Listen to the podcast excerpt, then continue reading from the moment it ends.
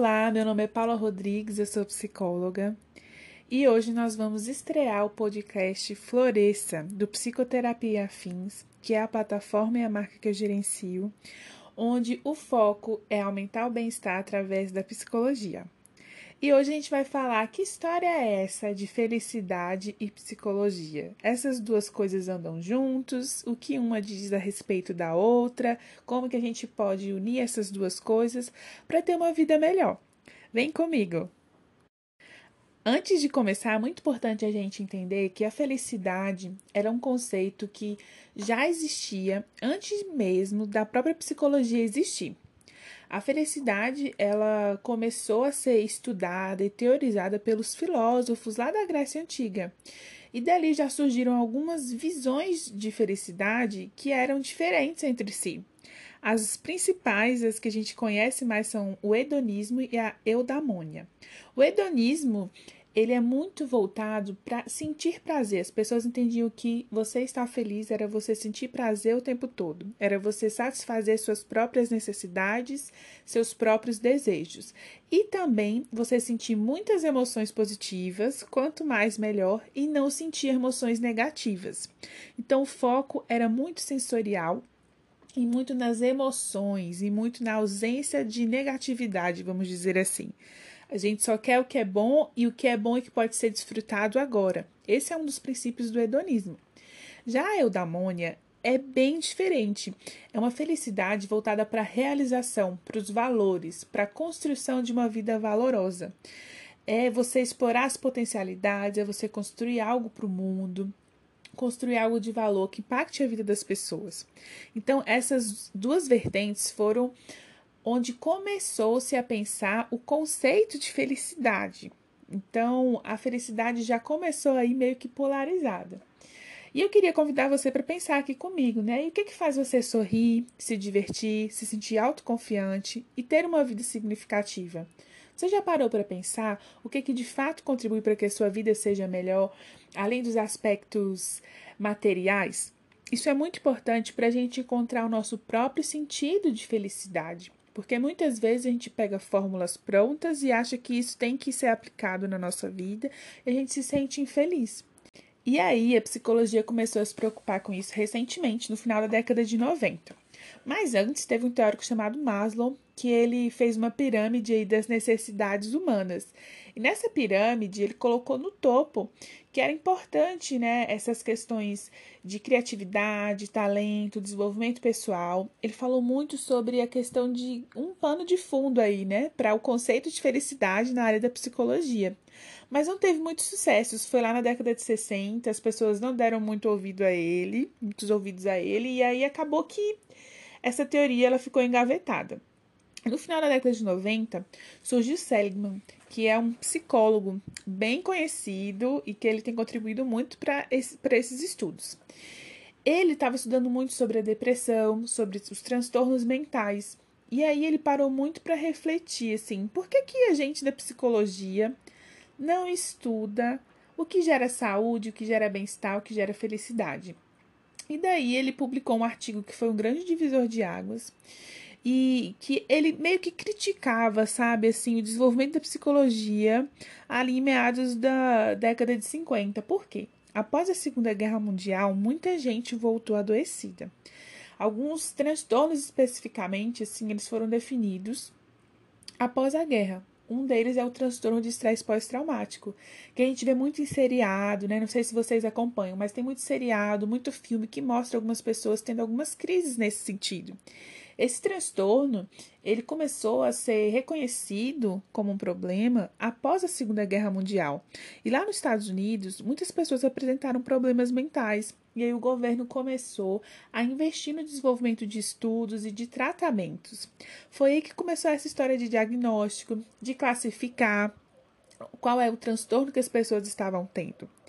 E aí, a partir daí, conseguiram classificar, em média, aí, uns 12 transtornos mentais, que antes já não existia essa classificação tão precisa. Então, houve um investimento aí de muito dinheiro e havia também esse grande problema das pessoas sofrendo e a dívida aí meio que nacional, né, de cuidar dessas pessoas. Então, a partir daí, a psicologia ganhou esse viés de focar em resolver problemas, saiu do foco de estudar o ser humano e buscar novas formas de vida mais saudáveis. E no final da década de 90, o Seligman traz esse olhar, essa crítica. Por que, que a gente gasta tanto tempo tentando reparar os problemas e não investindo no que pode realmente fazer a nossa vida melhor e que, consequentemente, acaba minimizando esses problemas?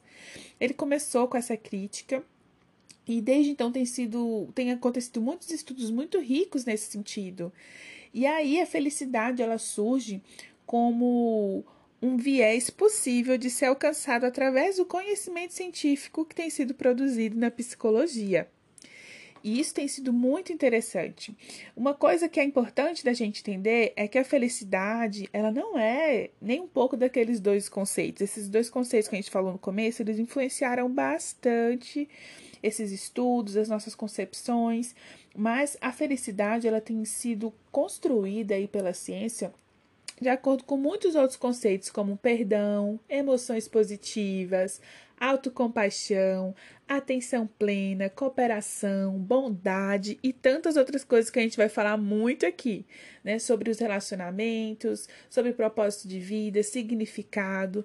Tudo isso contribui para que a gente tenha a sensação de felicidade. E tem dois conceitos bem interessantes que eu acho que vale a pena a gente conversar aqui, que são a questão do bem-estar subjetivo e o bem-estar psicológico. O que, que, é isso, Paula? Né? Vocês podem estar perguntando assim, por que, que é importante a gente entender isso? O bem-estar subjetivo é o quanto que a gente avalia que nossa vida está bem, que a gente está feliz. Então, essa é uma forma da gente medir a felicidade. E existe a outra forma de medir, que é o bem-estar psicológico, que é de acordo com as competências psicológicas que você tem que você acredita que tem domínio no ambiente, você se autoaceita, você é mais autoconfiante, você tem resiliência. Esses aspectos também contribuem para esse conceito de felicidade. E existem também outras teorias aí que estão contribuindo bastante para a nossa visão, inclusive, de sofrimento, sofrimento dentro da felicidade. Como é que é a interação disso? Porque muitas vezes a gente acha que ser feliz é um estado de espírito onde a gente fica ali constante e a gente não é perturbado por nada de ruim que acontece. E não é bem assim. Então, esse movimento todo tem recebido o nome de psicologia positiva. E o ápice assim, da felicidade, do desenvolvimento das nossas capacidades, tem sido nomeado como florescimento. Eu acho tão lindo e tão poética essa palavra, né, gente? Assim, a gente desabrochar para a vida. E uma coisa que é muito importante dessa metáfora que a gente pode fazer é que cada um desabrocha de um jeito. Cada um tem lá o seu terreno fértil, cada um tem o seu ambiente e tem também o que, que o que é que te nutre de verdade. São pessoas diferentes, são necessidades diferentes e cada um tem o seu potencial a ser alcançado. Então, essas fórmulas de felicidade elas geralmente não funcionam. O que funciona é a gente, através dos conhecimentos científicos, buscar entender o que é que funciona para a gente, de fato, encontrar a nossa felicidade. E aí, esse podcast que está começando hoje, a gente vai trabalhar muitos conceitos sobre isso, inclusive a necessidade de a gente abraçar o nosso sofrimento para ser feliz.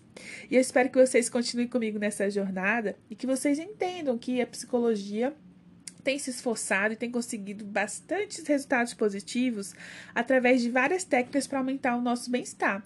Uma que é bem conhecida, né, que foi até um pouco banalizada, é o exemplo da prática da gratidão. Ela tem assim enormes evidências de como o nosso cérebro ele se reorganiza quando a gente faz essa prática.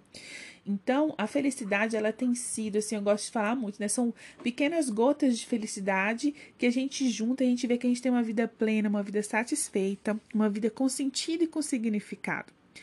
E uma coisa muito importante que eu acho, sim, que a gente tem que levar em consideração nos tempos de hoje é a gente estar presente na nossa vida, a gente sair do piloto automático e apreciar as nossas experiências. Eu acredito muito que felicidade é isso. Felicidade é você encontrar um sentido em tudo que você faz e ter as suas gotas, né, de alegria na sua rotina e se engajar nesses comportamentos. E aqui nesse podcast a gente vai buscar trazer o conhecimento para que você de fato floresça, de fato encontre o seu desabrochar no mundo. E eu espero que vocês tenham gostado desse nosso primeiro episódio e fique à vontade para sugerir lá no Instagram do Psicoterapia Afins, no nosso site, nossas redes sociais, temas aí para os nossos próximos episódios.